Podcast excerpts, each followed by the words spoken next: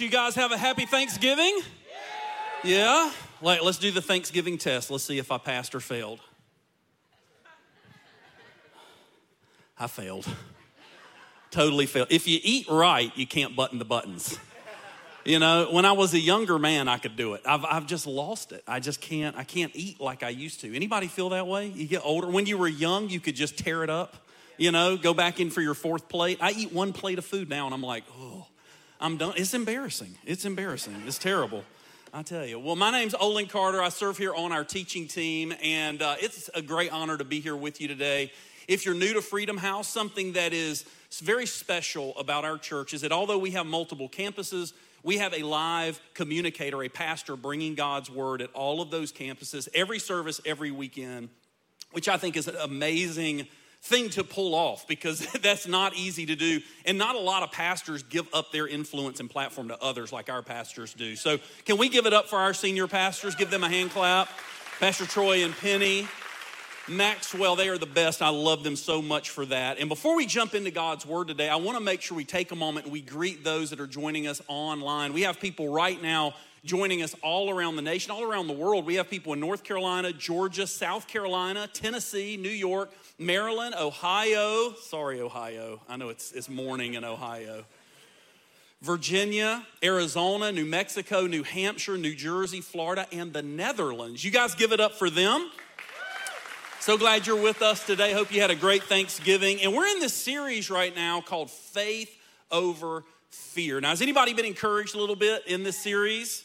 Yeah? Has your, have you felt your faith level rise just a little bit? Maybe just a little bit. I want to encourage you today to take some risk, to take some chances. I think sometimes we play it way too safe. If you're taking notes today, if you're a real Christian, you're writing stuff down. Real Christians take notes. I'm just saying. I'm just saying. The title of the message today is Risk is Required. Risk is required. Now, do you have something risky in your life? That you've always said you would never do. Maybe it's swim with the sharks, right? You're like, uh uh-uh, uh, not me. I'm not getting in the water with sharks. That's crazy. Only crazy people do that. I'm not doing it. Maybe it's jump out of an airplane. Anybody in here ever said, I'm never jumping out of an airplane? Like, that is not for me. I see some heads, that, yep, not doing it. Don't need that experience. Not at all. I think we all have something, right? Something that is like, that kind of scares me. That's a little intimidating. I don't need to do that in my life. Well, for me, that thing was skiing. I've said my entire life that I would never go skiing. And all these people that love to ski, many of you who love to ski have often tried to talk me into it. And so people would come up to me, they'd hear me say, oh, I'm never gonna ski. I don't, I'm, I'm kind of afraid of skiing. I don't, I don't like heights. I don't wanna do it. And they would come up to me and say, Oh, no, no, no, you need to ski. It's so much fun. And I would always say the same thing Really? Tell me more. And within five minutes, and many of you probably had this experience before, they will tell you why you should not ski. Because within five, they can't resist it. They're within five minutes, they're telling me some story of how their cousin or best friend wrapped himself around a tree, broke every bone in his body, and I'm like, see, right there. That's why I'm not going skiing. You just proved it. I don't need that in my life. Well, there's one person on this planet that could get me to go skiing. See if y'all can figure out who it is. One person, not my wife, not my wife, Pastor Troy Maxwell. He's a little bit of a pusher, y'all. Peer pressure is real. And he invited me, Pastor Aaron, Pastor Matt, to go on this fundraiser deal, this thing out in Colorado earlier this year. He said, We're going to go skiing. And he, and he starts out light. You know, he's a good, Pastor Troy is a good pusher. You know, he, he started out easy. He started out and he's like, You don't have to go. It's no big deal. Just, you know, I thought you might like to come. And I'm like, well, I'll think about it. You know, I gave him the standard Olin response. I said, I'll pray on it. I'll pray on it. That means I don't want to go. If you ever hear me, if you ever ask me to do something, hey, can we, and I say, I'll pray on it, that means probably not going to happen. And I'm like, I'll pray about it. And then after a couple weeks pass, he comes back and he says, So you going on the trip? And I'm like, I don't think I don't think I'm gonna do that. I, I, have always been a little skiing's not for me. And he's like, No, you need to come, you need to come. And he starts putting the pressure. No, you need to do it. You're gonna have a blast. It's all I'll show you how to do it. We'll get you lessons. It's gonna be easy, no problem. And I'm like, No, no, no, I don't want to do it. He says, No, you need to come. A couple weeks pass. I'm like, Pastor, I think I'm gonna sit this down. Oh no, I already had Jenny buy your ticket. You're going. You're in. You're, you got to come, man. This is going to be great. You don't want to miss out. And I'm like, oh my gosh. So we get up there on the mountain the first day, little bunny slopes, you know, like nothing, like real easy. I'm falling. I fell like 20 times, hurt my pride a little bit, but you know, my hip's okay. I'm not like really hurt. I mean, I'm like getting it a little bit. And I'm like, okay. Pastor Aaron was actually doing pretty good. The second day, Pastor Aaron and I go over to these green slopes and we're going, you know, down a little more. I'm still falling some, but I'm getting better starting to get the hang of it. The fear is like uh, me and the fear, you know, in a wrestling match, but I'm, I'm winning, you know, I'm, I'm, I'm, I'm staying up. But this older gentleman told me and Pastor Aaron, listen, I know it's not intuitive, but what you need to do is halfway through the day, if you're getting it a little bit, you need to go up to the top of the mountain. And I'm like, top of the mountain? He says, top of the mountain. And he's like, no, I know it sounds scary, but listen, there's this red buffalo these slopes and you can ski all the way down and it's really flat. It'll take you a while, it's really easy, it's for beginners, no problem. So I'm like, all right, all right, we're gonna do it. So we, we were doing okay, so we have lunch, we decide we're gonna go up to the top of the mountain. Well, I made two major mistakes. Number one, I did not properly assess the situation. I'm going up this chairlift and I am looking down at people going down this mountain like 50 miles an hour on snowboards doing like 360s and stuff. And I mean, I'm starting to hyperventilate. I wear this whoop band to track my heart rate, my strain. My heart rate was over 145 before I got off the chairlift. I mean, my heart is just just beating out of my chest. I'm starting. I'm like, I don't know, man. I don't know. We get to the top. The second mistake is we let Pastor Troy and Pastor Matt know that we were going there. So when we get there, guess who's waiting to meet us? And I'm like, oh no. I just see Pastor Troy and I'm like, oh no. Because he, you know, they, they've been skiing their double black diamonds of death, you know, runs, and they come over and now they're gonna make sure we do something crazy that we shouldn't do. So I'm like, here's the red buffalo. We need to go to the right. Pastor Troy, the guy said, go to the right. And he's like, no, no, no, we gotta go to the left. And I'm like, not the left within, I mean, one minute, I almost hit a pole. I mean, I'm starting to go and I'm like, ah, bam. I fell down 30 times. We haven't even made it down the first part of the run yet. I finally got so frustrated, I just pointed my skis down the mountain and said, the heck with it. I passed Pastor Matt like he was going backwards. I mean, I went, I mean, I was just doing like this, just shaking. I was like, yeah. And I got to a point where I just, I was gonna either burst into flames or just hit a tree and die. I didn't know what was coming next. I got to that point and I just was like, here we go. Ah, and I just went. And I asked Pastor Matt afterwards, how was that? And he goes, man, that was awesome. Snow just boosh in there. My skis go flying off. So I get up, I get my skis, and I'm like, guys, it's been real. I'm out. I can't, I can't move. Like I'm so exhausted. I'm gonna hike up to this chairlift and I'm just gonna go down to the bottom. So I start to go up the hill. I make it about halfway up and I'm so tired. My heart's beating. I'm like, I'm just gonna take a break. It's a pretty day. It's beautiful out. I just laid down on the side of the hill. Well, I thought they left. Pastor Troy's watching. I hear, oh, like that. I get up and he's down there like, he thinks I'm having a heart attack. To hear his side of it, he said he looks up the hill and he sees this black, you know, I'm in this black ski suit, this body just laying out in the snow like this. he thought I died. he thought I had a heart attack. Long story short, they had to send the ski guy, the ranger guy, to get me off the mountain. I was so exhausted when he said, Get your skis and just put them in the thing. My arms were shaking like this this whoop band, all the staff was worried about me. They were like, What's going on Pastor Olin? You know, people are texting, like, What's going on? Because they were seeing my strain. I asked Pastor Troy at the end of the day, I said, So what's the max, you know, max strain on here? And he says, Well, 21 is the max. I said, What happens when you hit 21? He says, I don't know. No one's ever hit it. I think you die. He's like, I don't know. no one's ever hit 21. I was a 20.7. I was so exhausted. So the next day, I just spent some time with Jesus. I was like, I was like, y'all go have fun skiing. I'm gonna, I'm gonna, you know, actually attend the conference here and just read my Bible. Y'all got me. But you know, the best things in life, looking back, I'm glad I did it. I don't know that I'll do it again, but I'm glad I did it. You ever, you ever taken on a fear like that and you're glad you did it? You know, the best things in my life came with a little bit of risk. A little bit of risk. I think back my time as a missionary when I was young. That required some risk. Took some risk. I remember family members, I remember Christians, church people telling me, Man, what are you doing? You're crazy. Like, you ought to be in college right now. You need to be pursuing a career. How are you going to have a family? How are you going to support yourself? And I'm like, Well, I thought I was obeying God, like taking a chance, you know? But it's amazing how when you go out there to take a risk in your life, be prepared, a lot of well meaning people will come and they will try to talk you out of it. Because, see, your risk kind of brings some conviction to their lack of risk. They don't want to take a risk in their life and they see you doing something with your life and they'll come and they'll challenge you in it. My marriage took some risk. Anybody's been married in here, you know it takes a little risk, doesn't it? It's a little bit of a gamble. You got to put your heart out there, you got to be vulnerable.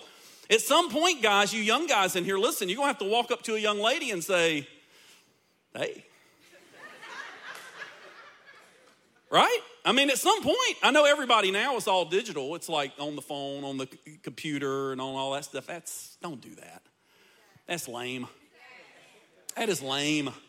You got to man up. You got to go up to the young lady, look her in the eyes, and say, You want to go out?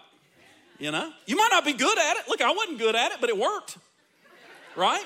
just keep trying.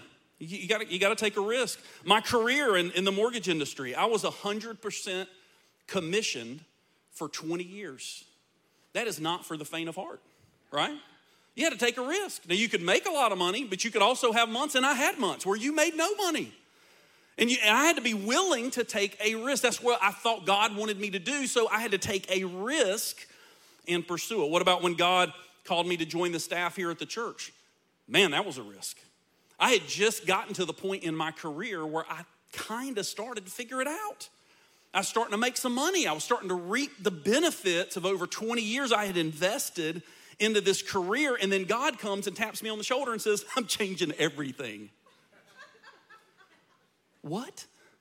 Like, I, I thought this is where you wanted me. I thought, I thought this was working. Like, this is good. No, this is good. Like, I'm happy. Like, this is working, God. And God's like, nope, blowing it all up. Like, I'm changing everything.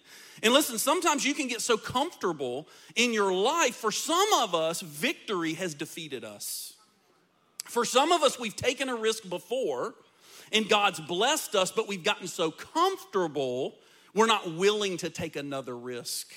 We're not willing to, to follow God into that new chapter, into that next thing, into that next level of giving, into that new career, into starting that business, into whatever it is that God wants for us. Think about COVID. I think the crazy thing about risk is sometimes as people, logically, we get it backwards.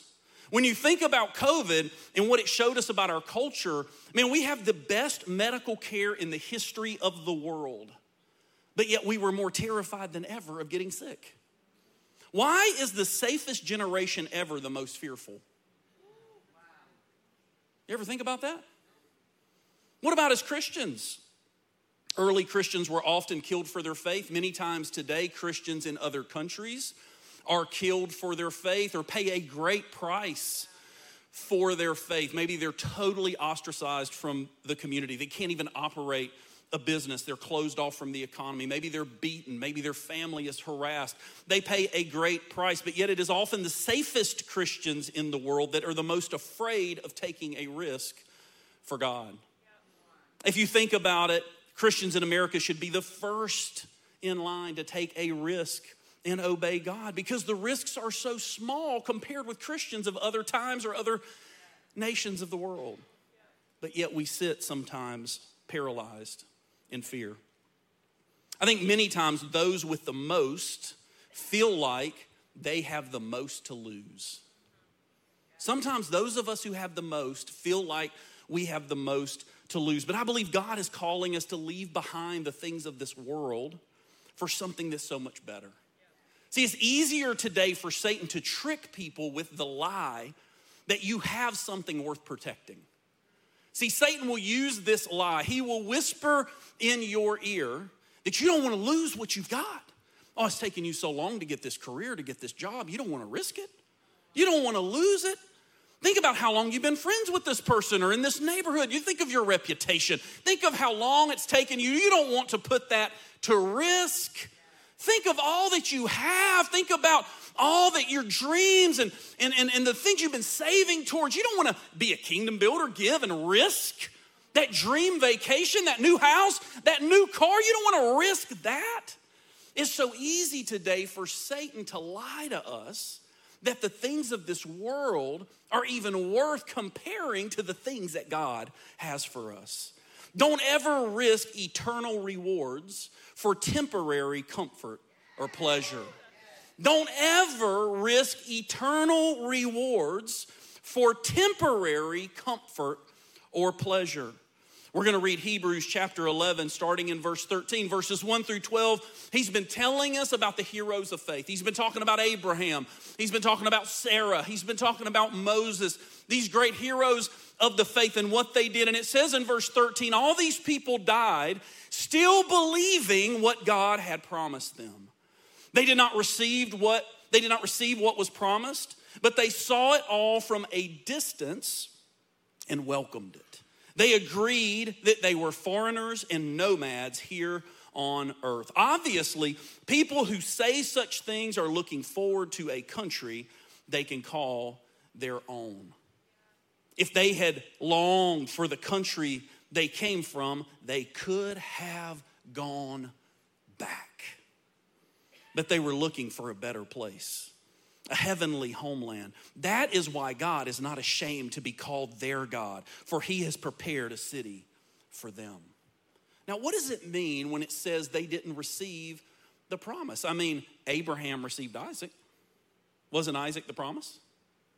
Moses rescued the children of Israel from slavery in Egypt, walked out into the middle of the sea, put his rod down, and the sea parted in half pretty good miracle, right? I mean, I would say he received some promises from God. I mean, he rescued a nation from slavery, crossed the sea, the Bible says, as on dry ground. Pretty amazing. If that were me, if that were you, we would probably be dancing, just praising God. Hey, I have received the promise. Man, this is awesome, God. But it says here that these men and women of faith knew that even the things that they received were not the promise. They were a promise, they were pointing to the promise, but it says they looked in a distance for the promise because they knew the promise was still coming. What was the promise? The promise was Jesus. The promise was Jesus. The promise was eternal life. The promise was the thing that you and I, as believers, have a new heart, a new creation filled with the Spirit of God. We have the promise, but yet sometimes we are less willing to take a risk than these men and women of God who only looked at it afar off. They were looking through the ages of time, hoping for the promise, believing for the promise. We have the promise. We've received the promise how much more should we be willing to take a risk? Verse 15, it says, if they had longed for the country they came from, they could have gone back. Their focus had to be forward. They had to realize that I'm not of this earth. And the problem with us is that many times Satan lies to us, he tricks us into believing that we're in our homeland, that this is our country. That the little morsels that we receive here, the, the comforts, it's easier for Satan lie to, uh, to lie to us today because we're surrounded by comfort and luxury. Now, don't get me wrong, all of us, see, the Lord is approving. All of us have times in our lives of hurt and loss, right? We all have pain. We all go through that for a moment. But then we can go home. We can turn on Netflix. We can live in our air conditioned home. We can drive our new car. We have these moments of comfort, these moments of pleasure that Satan uses to make us think we're at home. See, these men and women of faith, they understood they were just passing through. See, I, I don't live here, I, I just set up a tent.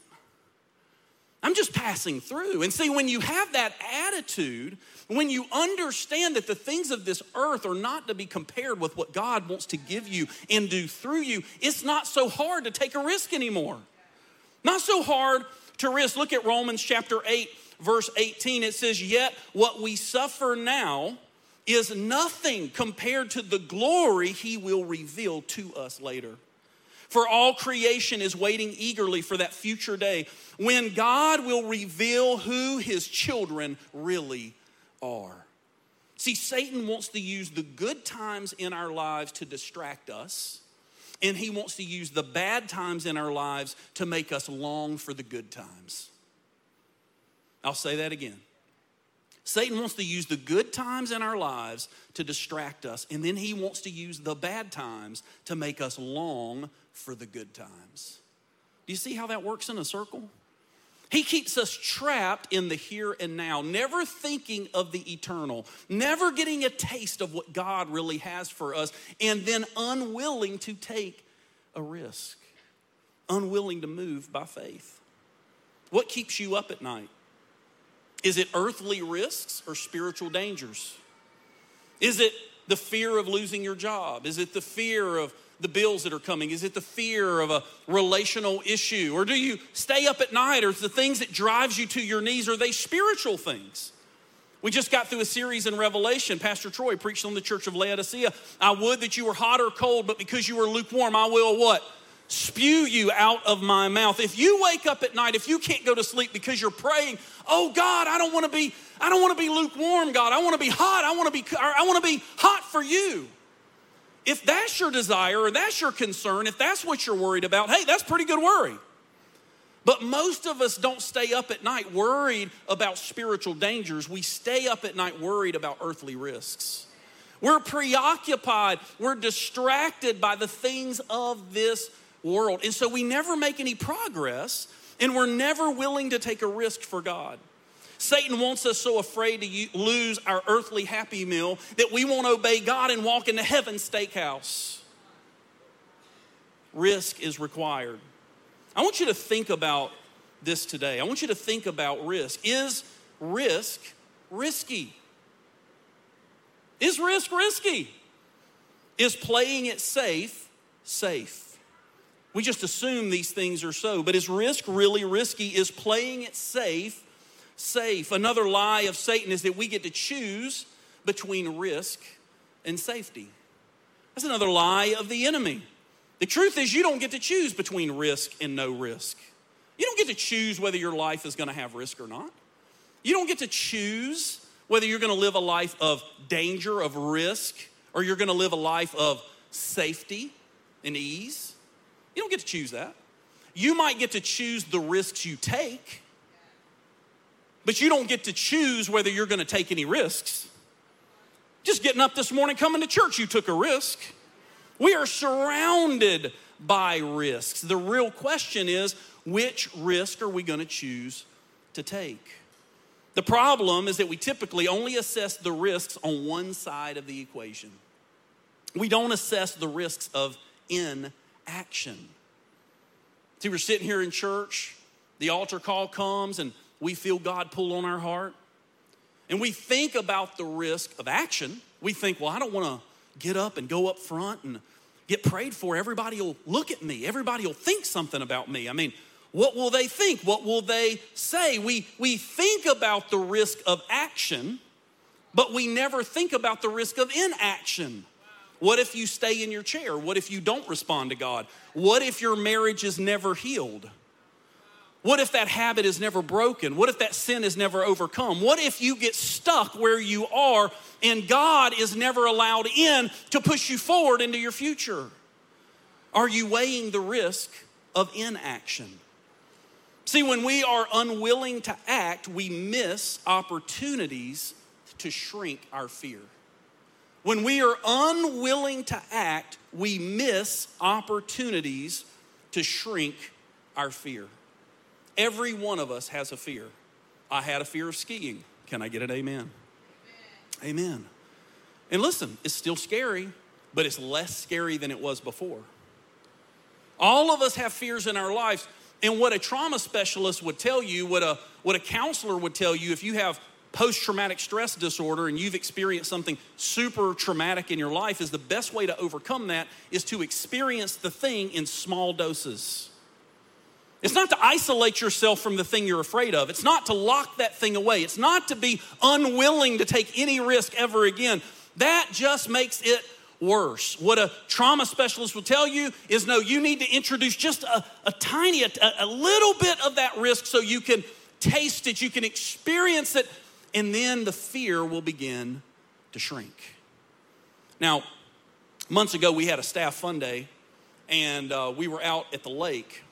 And my son, he's just kind of getting better at swimming.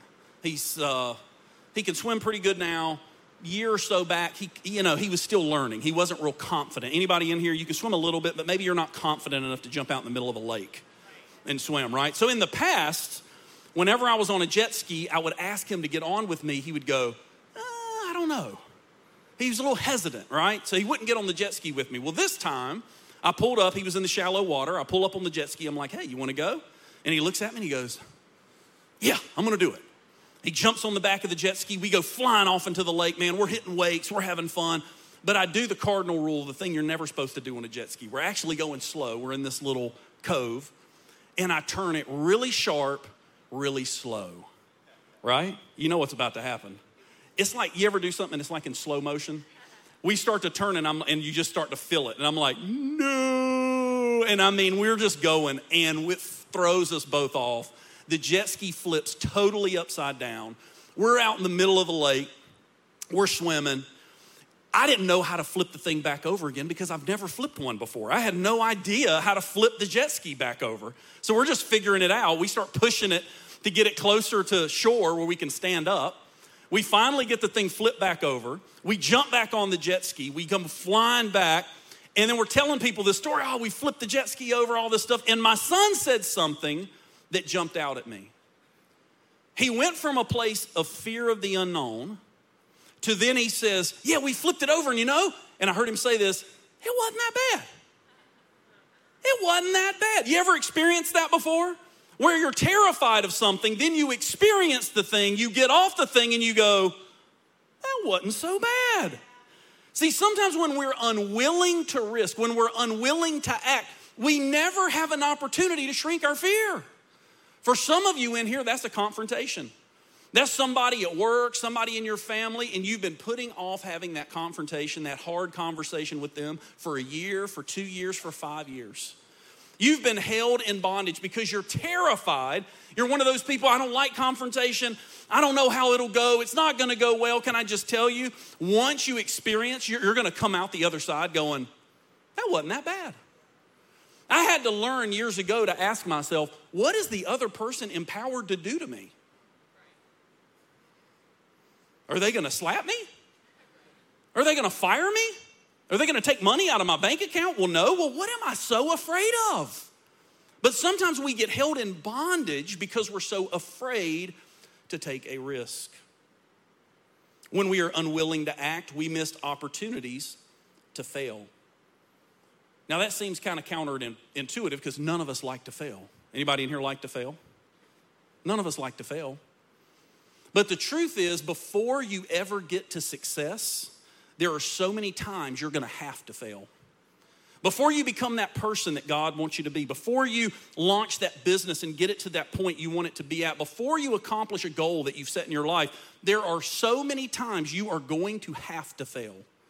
Maybe it's five times, maybe it's 10 times, maybe it's 20 times, maybe it's 100 times. You're gonna have to fail before you can ever succeed. Well, listen, when you are so afraid, you are unwilling to act. You're unwilling to take a risk. You know what you're doing? You're just putting off all those failures. Those failures never happen, and therefore success can never come. You're trapped in your own fear, and Satan wants to keep you there. He wants to keep you from failing because he knows when you experience that failure, number one, you're going to come out of that failure going, you know what? That wasn't so bad. Didn't hurt so much. I could, I could do that again. And he knows that's one failure you've taken off, and you're that much closer to success. Satan wants to keep you trapped. When we're unwilling to act, we miss opportunities for God to use us. When we are unwilling to act, we miss opportunities for God to use us. Being fruitful only happens through faith. Hebrews 11, 6, it says, And without faith it is impossible to please him, for whoever would draw near to God must believe that he exists and that he rewards those who seek him. You see, faith is not just head knowledge that there is a God, it's heart trust in the character of God. See, when I was doing my mission trips, I worked at Domino's Pizza. It's the only job I could hold down and travel all the time. And I remember I had this manager, he was a good dude. I trusted him. We had a good relationship. But some of the other drivers, they didn't like him as much. And I think the reason they didn't like him is because he just tried to run a good store. So he would ask us to help out inside. And when you're a driver, you make your money through tips. So you want to take as many orders as you can because that's the tips, that's the money you're going to make for the night. And so we would be delivering the orders, getting our tips, and you'd come in the store and he would say, Hey, John, come in. Uh, can you take the trash out? Hey, Olin, will you take the dishes to the back? Would, would you do this and help the store out? And every time when he would ask somebody to do it, they would gripe and complain. They would say, Well, I, I'm missing out on tips, man. I'm a driver. I'm not paid to wash dishes. I'm paid to deliver the pizzas. What do you want me to do here? he said, Well, I just need you to take some dishes to the back. I just need you to help out for a minute. But he would ask me to do it, and I just trusted him. I trusted in his heart. So I would say, Sure, boss, whatever you need. I remember this one time he asked me to come in and help with the make line, stock some of the food, do some of the dishes. And I remember watching drivers come in and drivers go out, drivers come in and drivers go out. And I had this opportunity to get frustrated. Like, why am I in here doing all the work? But these other drivers are getting to take more deliveries. They're getting the tips, and I'm not. But I remember I trusted my manager. I thought he's up to something. There's something going on. So I'm just going to have a good attitude. I'm going to do what he's asked me to do. After a little while, he yelled out my name. He said, Hey, Olin, come in here. And I walk up to the area where all the runs are, and he says, Hey, I got this run for you. And it was like a hundred pizza order to this business. And for those of you who've never delivered pizza before, you make a lot more money delivering 100 pizzas than two pizzas. So all the other drivers are now mad. They're going, why does Olin get to take the whole run by himself? He should have to split that. He should have to split the tips. Why does Olin get to run? And he said, because Olin doesn't gripe when I ask him to work in the store. See, the difference was all of us believed we had a manager, but I trusted in the heart of my manager. See, sometimes when God is asking you to take a risk, you can be skeptical and you can think, man, God, what are you trying to do? God, the people at the church, I mean, they just want me to serve. They just want me to give. They just, they just want me to, to help do everything. I mean, God, you're just, you're just using me. God, you're just putting me in this position. Give, give, give. Do, do, do. And the whole time, the manager is setting you up for a blessing. The whole time, he's setting you up to reward you. And the Bible says again, Hebrews 11, but without faith it is impossible to please Him. We get that for whoever should draw near to God must believe that He exists. We get that. But we also have to believe that He rewards those who seek Him. God is a rewarder. And every time He asks you to take a risk, there is a blessing waiting on the other side. He is setting you up to bless you, to position you in the middle of His favor. If you read all of Hebrews 11, you will see that it says, by faith, over and over and over and over again. It says, by faith, Abel offered to God a more acceptable sacrifice. It says, by faith, Noah constructed an ark. It says, by faith, Abraham left his country to travel to the promised land. It says, by faith, Moses refused to be called a prince of Egypt and chose to be mistreated with the people of God. It says, by faith, Israel crossed the Red Sea as on dry land. It says, by faith, the walls of Jericho fell after Israel marched around them for seven days. Hebrews 11 32 says, And what more shall I say? For time would fail me to, con- to tell of Gideon and Barak and Samson and Jephthah and David and Samuel and the prophets who through faith did their morning devotionals. Is that what it says? Who by faith attended church occasionally, gave their bare minimum 10%, was finally talked into serving once a month. Is that what it says? See, I think sometimes we confuse training with battle. See, doing our devotionals, praying, coming to church, that's sharpening your sword. But then God wants you to take that sword and He wants you to go out there and do something with it. It says here, who through faith, what does it say? Conquered kingdoms, enforced justice, obtained promises, stopped the mouths of lions, quenched the power of fire, escaped the edge of the sword, were made strong out of weakness, became mighty in war, put foreign armies to flight. All of these people of faith did something. They took a risk. And not some little tiny risk. They took a risk that for most of them could have meant their life. They took a risk. They did something with their faith. I want you to understand today there is great risk in doing nothing. Risk when it's given to you by God, when God is calling you, risk is not risky. Playing it safe is not safe. It's not safe. Playing it safe spiritually is the most dangerous thing you can do.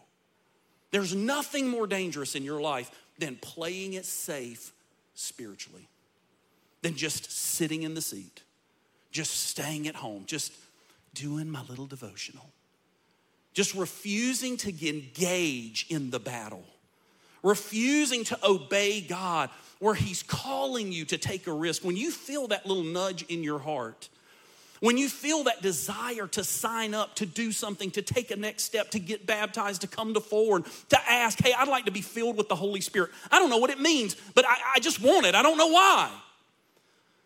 But then we're timid to take those chances. That's the most dangerous place you can be because you're missing out on the eternal reward. You're missing out on what heaven has to offer, and you're taking a risk that you're gonna waste your life. Don't waste your life. God's only given you one of them. Make the most out of the time that God has given you. Remember, risk is required. Now, before we go today, I wanna balance this out just a little bit. When you preach on faith, people get fired up and they're, they're ready to quit their jobs and just you know join the church staff and you know sell everything and move away and be a missionary. That's great. But i want to balance this out just a little bit today. Faith requires risk not foolishness. Faith requires risk not foolishness. Hebrews 11 29 i had never looked at this verse like this before. It says by faith the people crossed the red sea as on dry land but the egyptians when they attempted to do the same were drowned both groups did the same thing. It worked out really good for one of them, not so great for the other. See, you can't copy anyone else in their call for God. Whatever God has for that person you're looking at, man, I want to be like them. I want to be like that. Listen, God doesn't want you to be like them, He wants you to be like you. God has a specific call, He has a specific design for your life. You don't have to be in a hurry, you just have to obey where you are right now. Faith requires risk, but not foolishness. It doesn't require us to go crazy. Both these groups took a risk, but their motives were totally different. You see, there's two types of commands from God there's general commands given to all of us as believers. You don't need a word from God to read your Bible, love people, serve, tithe, attend church, right? I don't need God to speak to me audibly. Go to church. Like, I don't need that. I got it. It's in the Bible. We should all do that. If you're questioning, hey, should I go to church? Should I read my Bible? Easy. Yes. Right? Not hard. But then there are personal commands where God has individual gifts and assignments for each and every one of us. And this is where we have to use some wisdom. This is where we can't afford to be foolish. We have to use some wisdom and make sure we're hearing from God and we're obeying what God has for us to do individually. Three quick tips before we end today. Number one, it must be scriptural. It must be scriptural. You would be amazed as pastors how often Christians come to us and want to do something sinful because God told them to. Listen, God did not tell you to leave your wife for another woman. That was a spirit, it wasn't the Holy Spirit. That one had horns, not the Holy Spirit. God is never going to tell you to violate His word. He's never going to tell you to do something sinful. It has to line up with Scripture. God speaks to you, and listen, if somebody has a word for you, if someone in church comes up, hey, I've got a word for you, it should confirm what God is speaking in your heart. If someone came up to me today and said, God is calling you to Uganda, I'd be like, no, he ain't. nope. Because he ain't even whispered a word to me about Uganda. When the Lord called me to come on staff here at the church, for six months, for six months, me and my wife had been praying and we had been talking to each other, going, Do you feel something? Yep. You feel it? I feel it too. Something's coming, something's changing. There's a change, there's a shift coming. I don't know what it is. But God, there's something coming, there's a shift coming. Do you feel it? Yeah, I feel it. For six months, we would have this conversation. And then Pastor Troy calls me on the phone. I remember laying in bed at night my wife beside me, we're talking about it. I'm like, yeah, this and yeah, that and yeah, this. And she goes, why are we talking about? It? We both know you're doing it. Because God had already prepared the ground. God will prepare you, God will confirm His word. He's not a God of confusion. And so you don't have to sit here and wonder, well, I just don't know what God's calling me to do. It's not that hard. He's gonna lead you and guide you. And I guarantee you, the first step is right in front of you. It's right in front of you. It's not to be hard. Number two, start small. Start small. Before you sell everything and move to Zimbabwe, take one short term mission trip first. Right? Before you quit your job and join the church staff, listen, serve. Serve. Like, do something small first. Start small. Start where you are. The kingdom of God is not going to end if it takes you six months to kind of figure it out right? The kingdom doesn't hinge on me, it doesn't hinge on you. It hinges on Jesus. It's gonna be okay. It was here before us, it'll be here after us.